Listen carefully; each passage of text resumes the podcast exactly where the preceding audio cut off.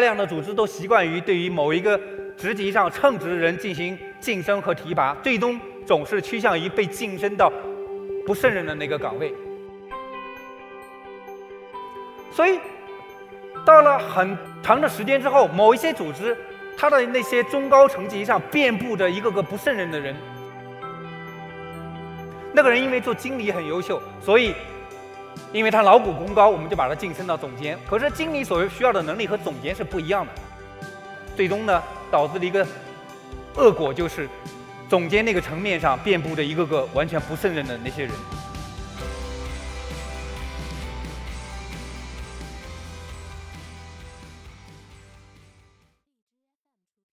过去两年呢，我出了《HR 的未来简史》和《HR 的未来使命》，在亚马逊的人力资源的新书都啊跃居冠军。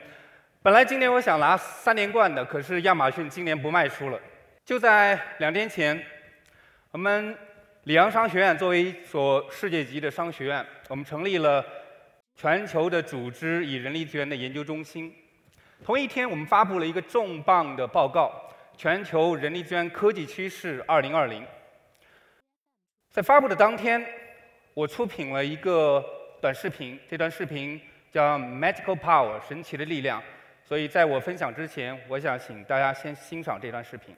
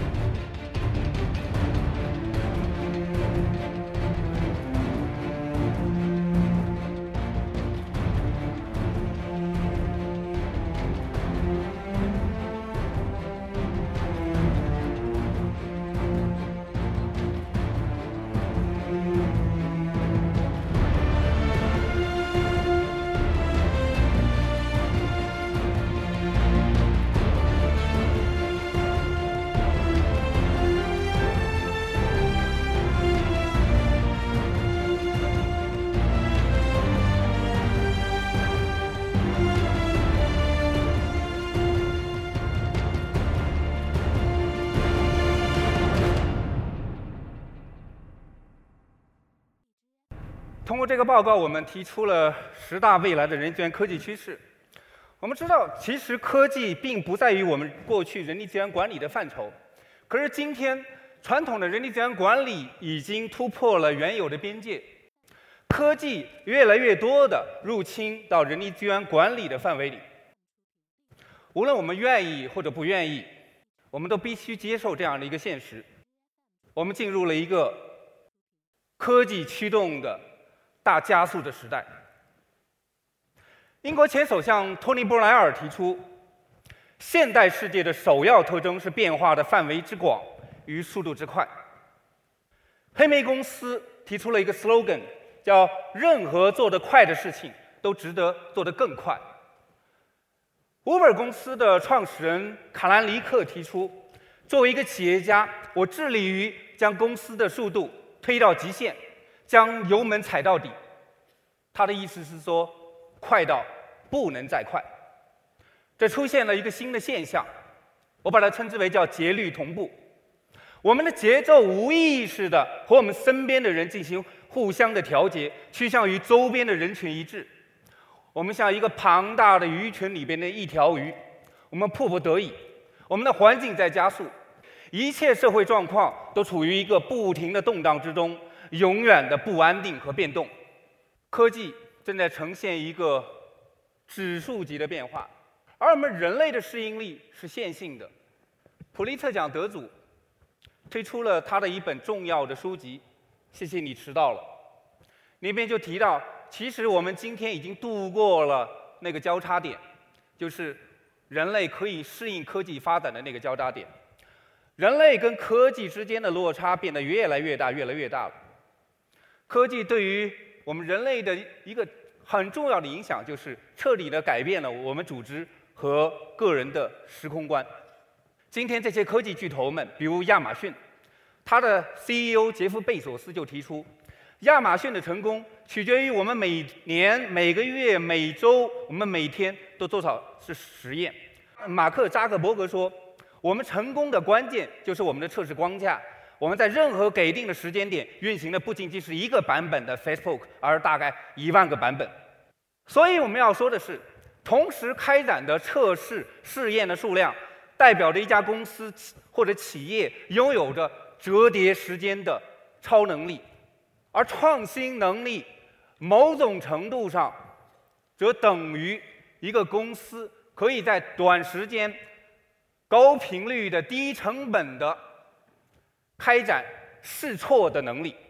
而试错在今天，我们需要将时间折叠起来。这是我们第一部分的总结。我要说的第二个部分是时间与生产力的悖论。这一章节我们主要向九九六宣战。心理学家们都知道。心智和认知带宽是有限度的。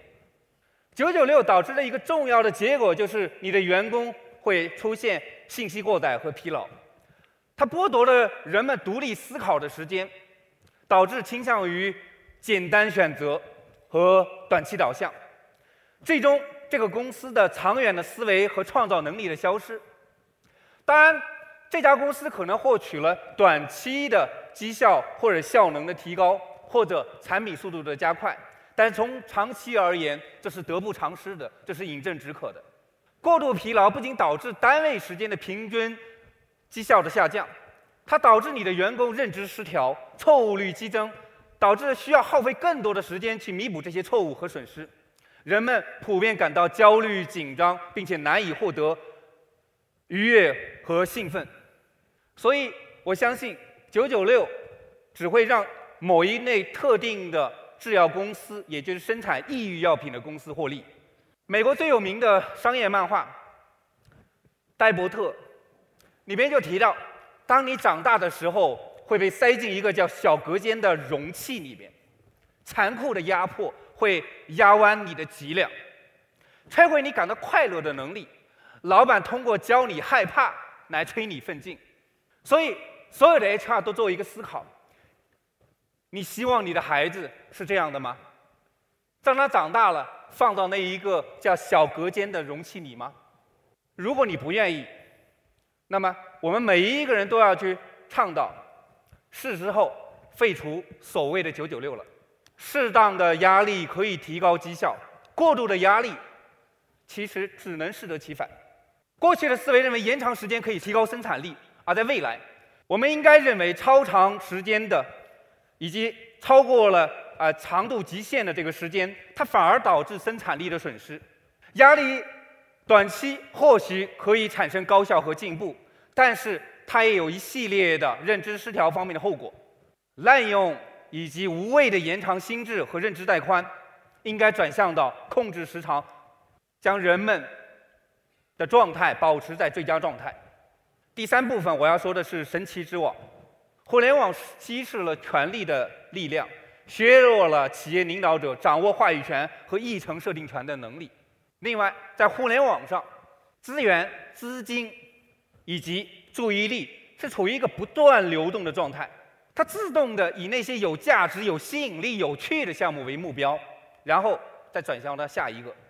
互联网上强调的是更多的分享，而不是保留你所知道的知识、信息和思想。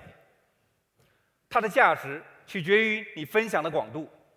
在互联网上，你的贡献是导致你成为一个思想领袖的很重要的原因，而不在于是因为你的背景是怎么样，你有多少学识等等。在互联网上，人们更加容易聚合在一起，反对力量很难再被边缘化，反对的个体很容易因为一致的意见而聚合，组成各种各样的虚拟的组织和社区。然后集结聚合在一起，形成一个强大的反内集团。今天，信息的传递是呈现指数级而非线性的传播。当一个信息发生之后，我们把它发布到一些社交网站上，然后再下一次转发变成这样，再下一次转发变成这样。一个短短的信息可以在几十秒内让全世界数以亿计的人迅速知道。互联网改变了所有的组织，因为在过去，几乎所有的组织都是一种科层式的组织，而互联网带来了全新的权力观、资源分配的机制以及不同的回报方式等等等等。因此，在未来的组织里边，它会出现越来越多的所谓的组织公民行为。这是由美国印第安纳大学的教授丹尼斯·沃根提出的。我们组织里边的所有的员工的公民感变得越来越强，他们不再是像过去那样是被施压的，是被控制的一个被动的个体。所以在过去，在传统的组织里边，我们论资排辈；现在在互联网时代，强调的是平等。我们不再接受强制分配，资源是可以不断流动的。第四个部分是基石碎裂与 X Y 的翻转。工业时代的管理哲学有三大基石，第一个基石是科层式的管理，这是由德国社会学家马克思韦伯提出。所谓科就是部门，层就是层级，所以几乎所有的公司拿出来一张组织结构图，我们都能看到类似的组织结构图。就在去年，《哈佛商业评论》决定向科层式组织宣战，《哈佛商业评论》的中文版的第十二期。封面上赫然就写着“科层式的终结”。第二个基石是科学管理理论，这是百年前由弗里德里克·泰勒提出。科学管理的实质或者本质就是分工和协作，把一个工作拆分成无数的细节，让那些员工只要做一个简单的动作，所以才诞生了卓别林那样的电影。我们不需要你有创造力，我们不需要你有你的大脑，我们要的只是你的手，你只要做那个简单的动作就可以。从本质上来说，它只是把人变成了一个机器而已。第三大基石是所谓的 X 理论，这是由道格拉斯·麦格雷格提出。杰姆·柯林斯说，科层式的目的是为了弥补不作为和缺乏纪律的缺陷。这些缺陷之所以存在。很大程度上，因为不能一开始就选择正确的人，而弗里德里克·泰勒，这是他的核心理念。他认为，科学管理的体系不需要人们发挥任何的主动性，我们根本就不需要你的主动性，我们只需要你服从我们的命令，按照我们说的做，你手脚麻利一点就可以了。他认为，只有强制执行标准化的工作方法。强制使用最优化的工具，强制塑造最佳的工作环境，强制保证工人协作，才能实现高效工作法。这些强制执行的工作是管理责人员的责任。我们听到这么多刺耳的强制，但是今天科学管理在很多工厂仍然在采用，只是不再像过去那样有着拿着鞭子的那些监工而已。一九五七年，这是一个标志性的时刻。道格拉斯·麦格雷格撰写了一篇非常重要的文章《企业中的人性面》，基于所谓经纪人的假设，提出了两个理论：所谓的 X 理论和 Y 理论。所谓经纪人，是由经济学之父亚当·斯密在《国富论》中提出。经纪人的基本假设就是假设人性就是自私和理性的。所以，对于经济的假设，就是经济是一个无形的手，因为每一个人都自私和理性，然后在交易过程之中，所以大家都希望自己能够赚一点啊，或者诸如此类，就可以推动经济的增长。一九七八年，一个大师级的人物赫伯特·西蒙。获得了诺贝尔经济学奖，首次提出所谓的有限理性的概念，推翻了传统的经纪人的概念。有限理性的概念认为，人其实处于理性和非理性之间的，这是经济学这个大厦的最底层的根基发生了一次革命性的转变。因为在过去，所有的经济学理论都是假设人是一个所谓的经纪人，而现在这个假设被推翻了，而 X 理论则认为。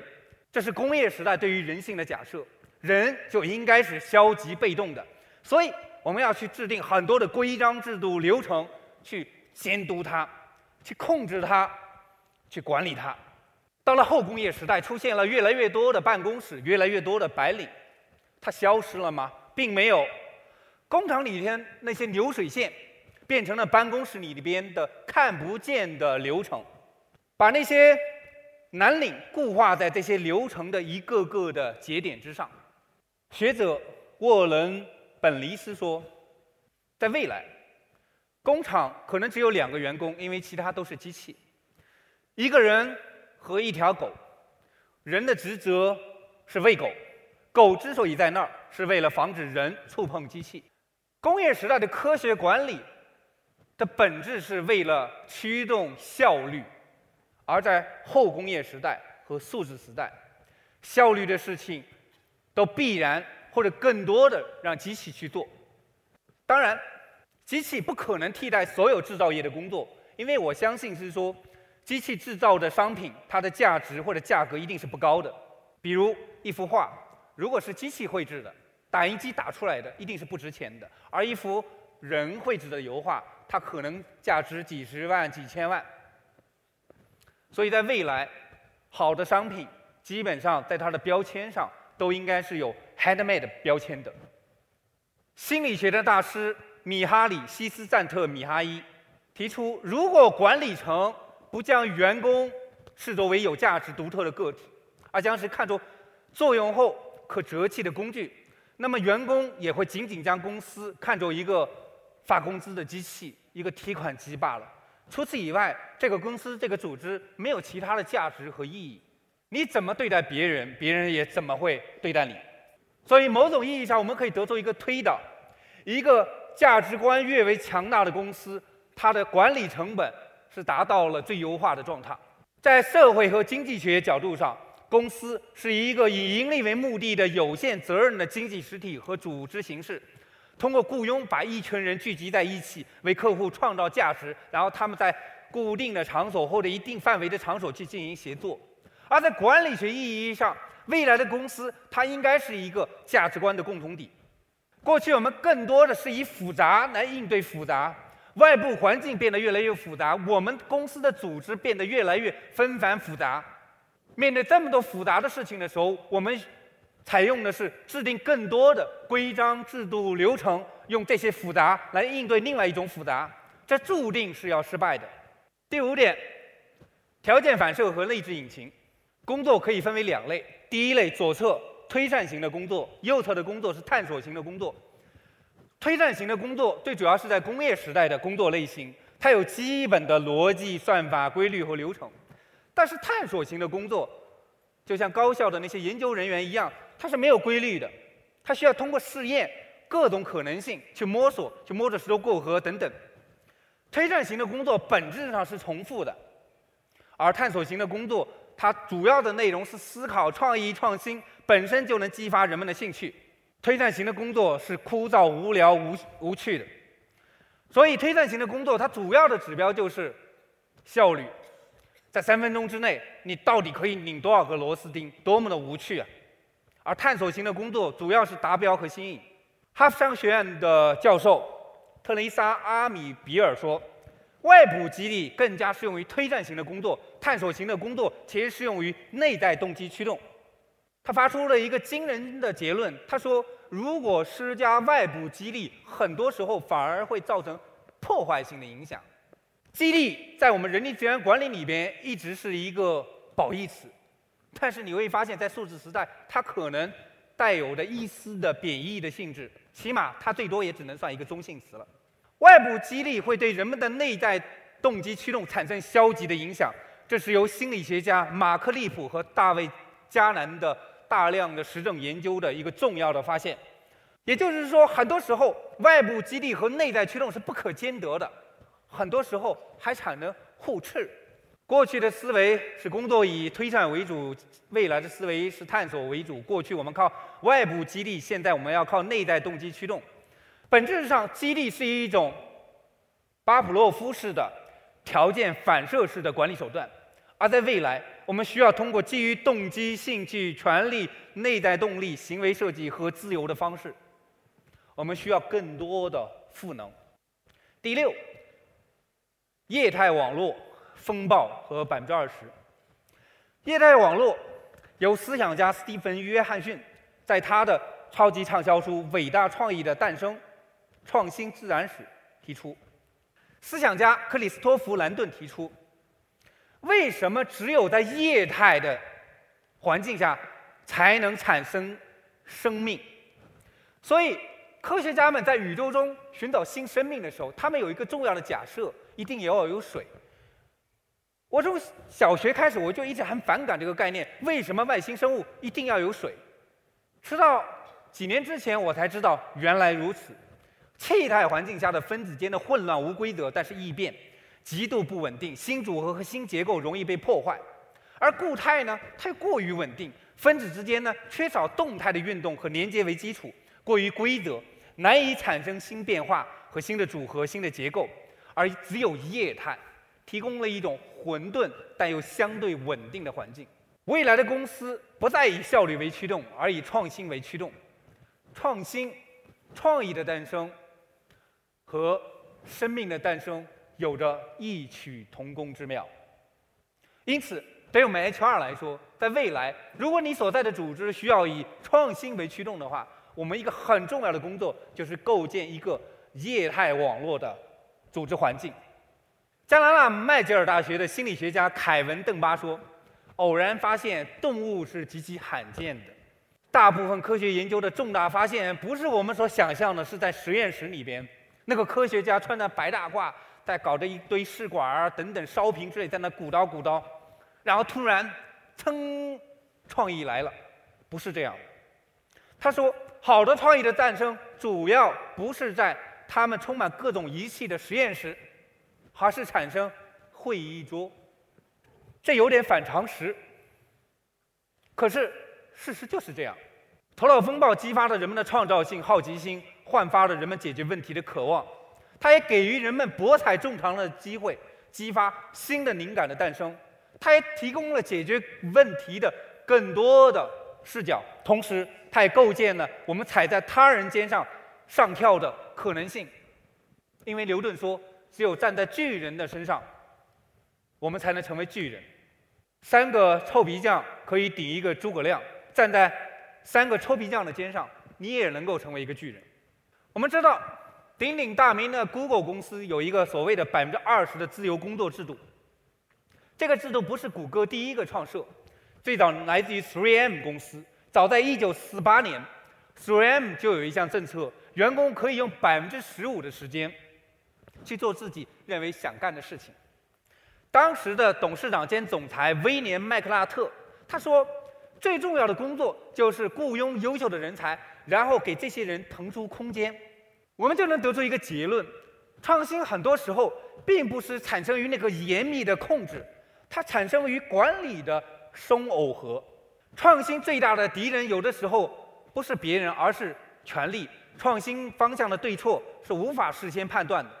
创新不再是领导在那儿想将来我们要做一个什么什么，然后层层分解、层层去执行，而通过试验之后去鉴定。这个试验不再是领导的规定或者是领导的要求，而来自于底层员工的力量。数量孕育的质量和伟大的创新，很多时候正确的创新正来自于数量上的冗余。我们需要给到员工一定的宽松和自由的时间，让他们可以去试错。有意思的是，员工做的这些百分之二十工作制做的那些新的创意的事情、新的产品，并没有额外的奖励，因为 Google 这样的公司认为，工作本身就是公司给你最大的奖励。下一部分是人才市场的大跃迁。今天招聘市场也发生了一个很重要的变化，那些传统的 job board 网站以强模式的，就是让候选人和雇主之间不可以进行沟通和聊天的模式，在过去几年已经被彻底的摧毁了。我们刚刚看到智联招聘的演讲人提到的，他们也去鼓励更多的候选人和招聘官之间的沟通，也就是所谓的桥模式了。同时，过去的求职者和候选人，他是散点状的，简历和简历间的两个人其实是没有办法建立 connection。在今天这样的社交网络时代、社交媒体时代，所有人都购置于一个庞大的社交网络之中，这导致了一个结果就是：如果你让对方不爽，在真实世界里面，他们只会告诉六个强关系的朋友；而今天，在互联网上，他们会告诉六千人。今天我已经看到好几个这样的事情了，就有一个人去到某一家互联网公司，呃，面试，非常不爽。很快他在麦麦上进行吐槽，结果对方那个公司的 CEO 就看到了这一点。为什么被看到呢？因为这个信息被推荐给了对方那个公司的 CEO，那个公司叫猎豹。然后猎豹公司的老板、副老板非常不爽，告诉我是哪个 HR 干的。很多的公司在做招聘的时候。并不会做太多的选材的工作，但是今天我们要有一种新的成本观，就是人才的总体拥有成本的问题。从招聘角度，过去的思维在左边，未来的思维在右边。第八，致命的第三种流失率。统计发现，糟糕的应聘体验是几乎所有组织里边候选人流失的关键原因。总结而言，这些雇主都有以下的原因：第一，以自我为中心，我们是。采购者嘛，对吧？我们发出一个广告，你爱来不来，想来投递，那你就投简历吧。我们要求你明天十点钟来面试，你不来就意味着你放弃这个机会。我们并没有所谓的客户导向或者候选人导向。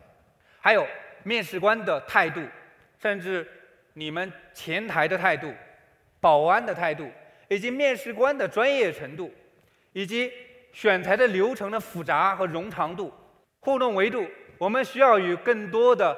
对于保安甚至前台人员的态度的要求和培训，以构建一个更好的互动维度的候选的体验，否则长期以往，我们将丢失掉越来越多的那些最优秀的候选人。第九，人才进化论和彼得的疫苗，人才的评判分为几个阶段，第一个阶段就是生理阶段，这人必须得是强壮的，比如在原始社会，强壮的人可以打到猎物，所以他就是个人才。第二阶段是智商 （intelligence），这人聪明，那就是个人才。智商分为两类，一类是流体智力，第二是晶体智力。流体智力呢，是指的信息流传入感知层，对于信息加工处理的这个反应的能力；而晶体智力呢，是我们已经具备的这些能力，就你的脑子里面有多少知识，那是晶体智力的一部分。第三阶段就是所谓的胜任力阶段，这个标志性的点就是在一九七三年，美国哈佛大学教授。行为心理学家大卫·麦克里南发表了一个史诗性的巨著，就是考察胜任力而非智力。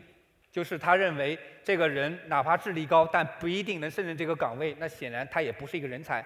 这对我们今天的 HR 专业人群来说，这已经不是一个很陌生的事情了。到了第四阶段，就变成了所谓的潜力了。高潜质人才是组织最大的保障，识别和合理任用他们，是挖掘组织。最大化的潜能的一个重要的方式，劳伦斯·彼得博士提出了著名的彼得原理。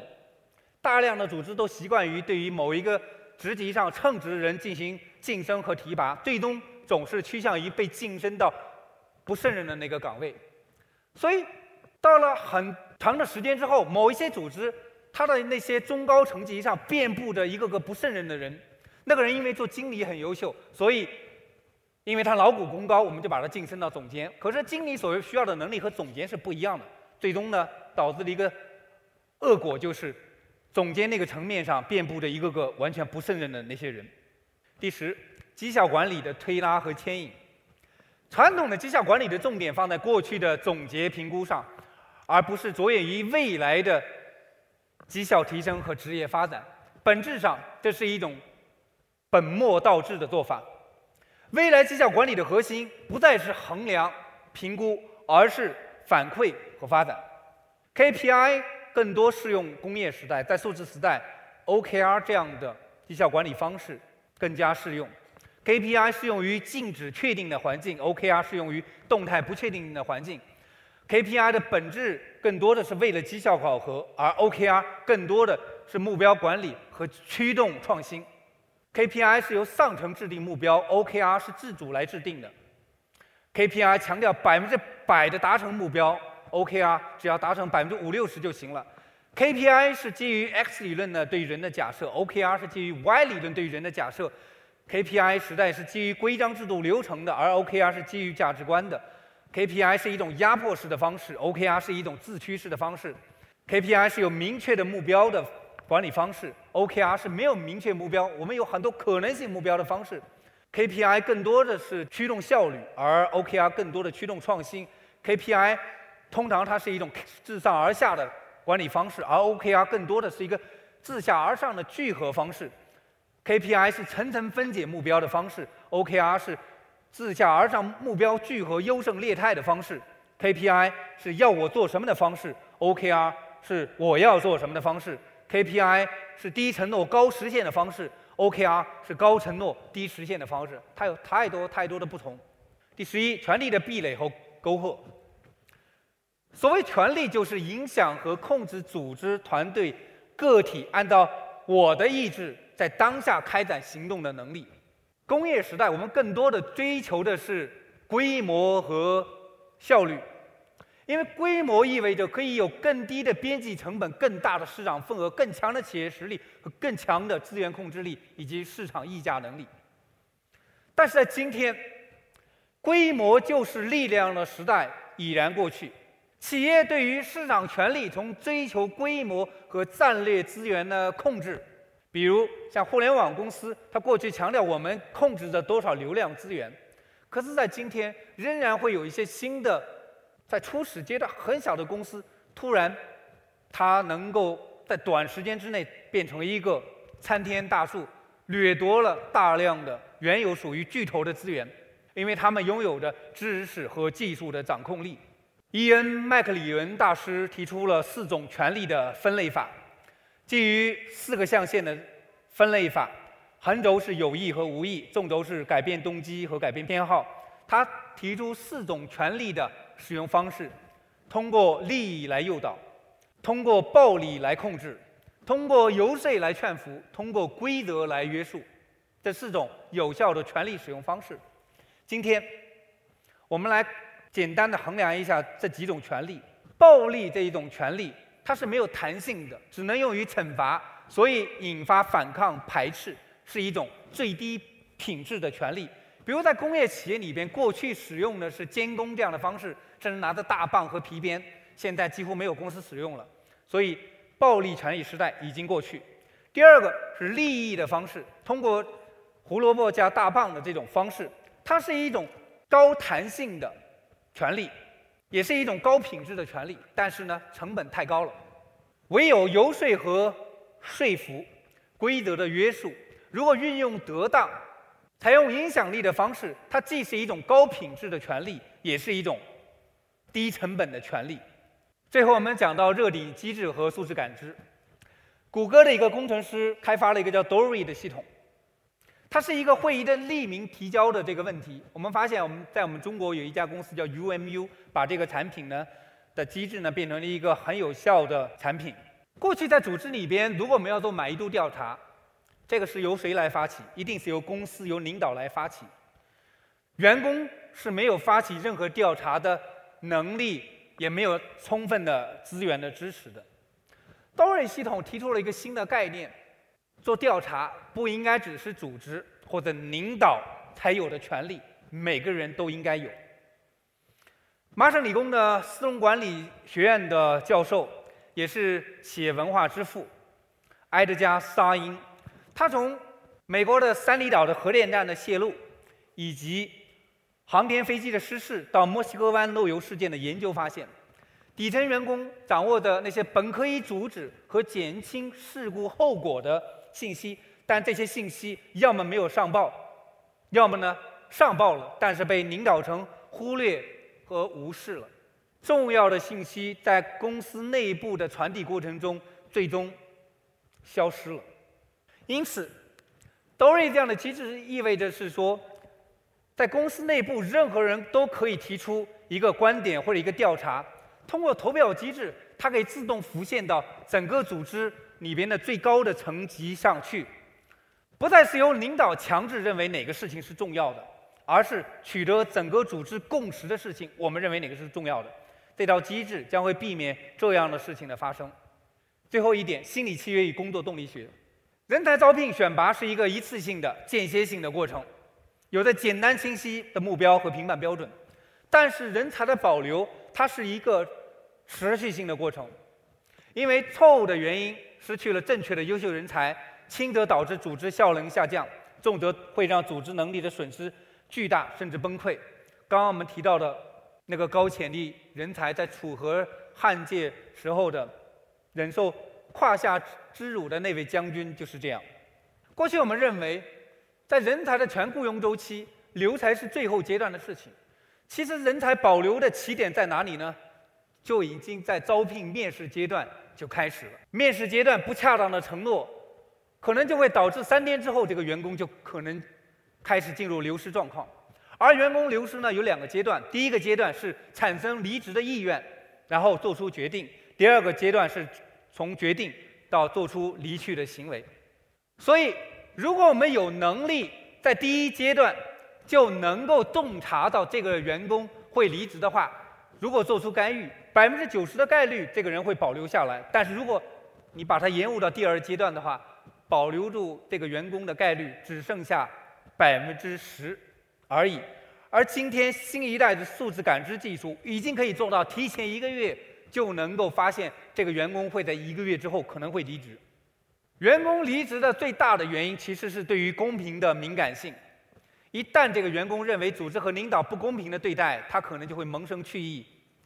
公平是一个人对于公平理解和实际状况之间接近性的差距，而客观公平和人们主观公平之间是有一个鸿沟。存在的，同时，人才倾向于积极的使用自己的产出投入的这样的一个平衡和匹配系统，通过努力工作获得回报，以及他人对自己的认可欣赏等等等等来衡量平衡自己投入以及产出系统。塞涅尔托夫提出一个所谓的相对剥夺理论，他认为人们感到相似的投入没有得到相同的报酬的时候，心理上。就会产生一种所谓的相对剥夺感，这类感受的积累会引致不当行为，并为人们的消极甚至腐败提供了借口。个人和组织之间有一个秘而不宣的约定，这被约翰·保罗·考特在他的著作里边描述出来，叫心理契约。他约定了一方对于另一方的取舍，包括了我们个人从组织之间获得的那些收益的匹配和错配。和其他的契约不一样，它没有办法通过白纸黑字的方式进行描述，所以呢，这种心理契约呢，它产生偏差和误判的概率就会大幅度的增强。最后，我们来做一下总结，在未来我们的组织里边，我们也看到越来越多的我们无法认知的新的事物、新的方法、新的知识、新的技能、新的理念、新的技术。当这些技术发生的时候，就像刚来到欧洲的鸭嘴兽一样，我们没有办法给它这个定义。可是这是未来的常态。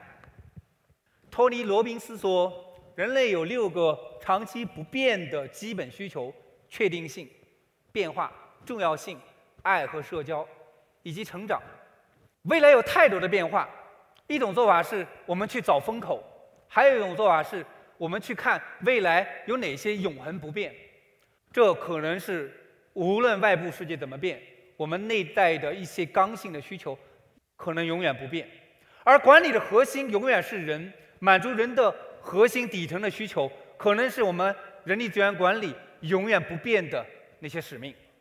在未来，内部重组不再是一个长周期的自我调整行为，而是持续动态的、不断的迭代。我们会越来越多的产生一些过去我们认为不对的行为，比如朝令夕改。老板说今天让我们往东，下午老板又说往西。那些不适应的人说：“老板一会儿往东，一会儿往往西。作为一个公司，作为一个领导者，你怎么可以朝令夕改呢？”在未来，这就是一种常态。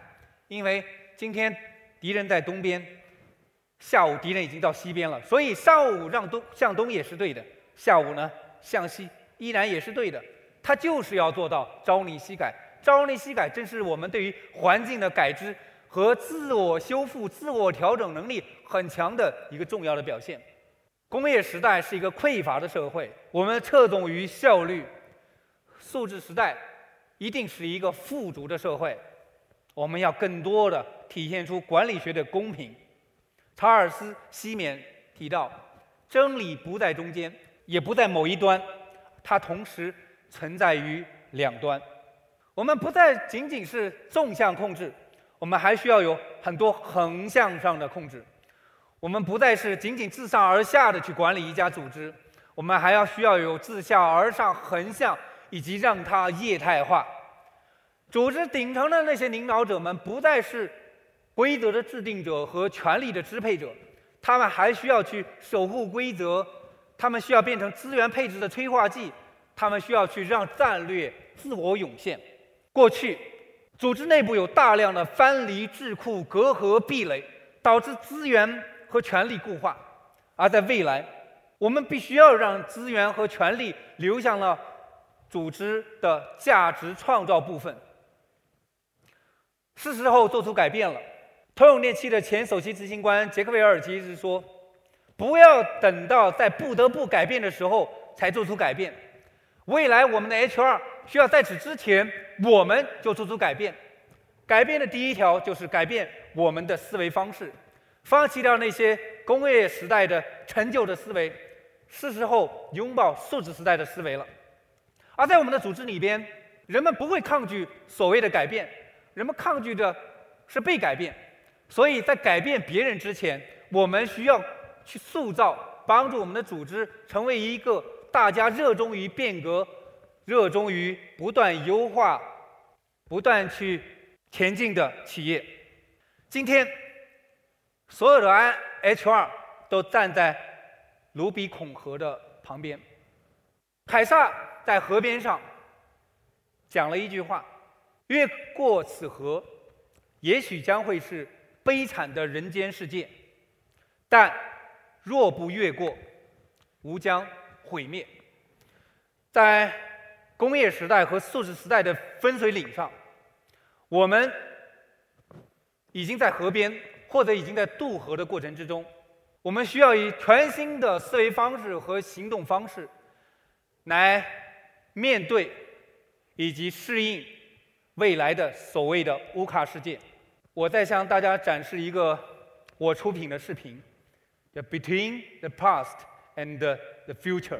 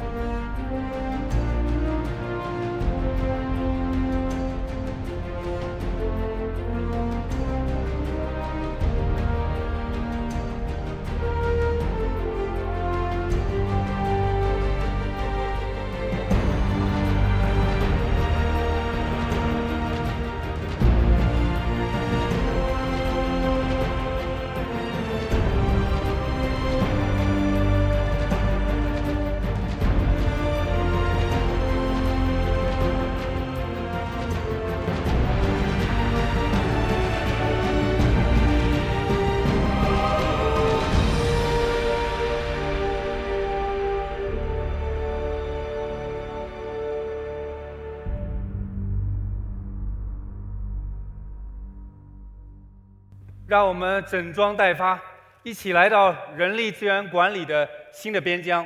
祝大家人力资源节快乐！谢谢。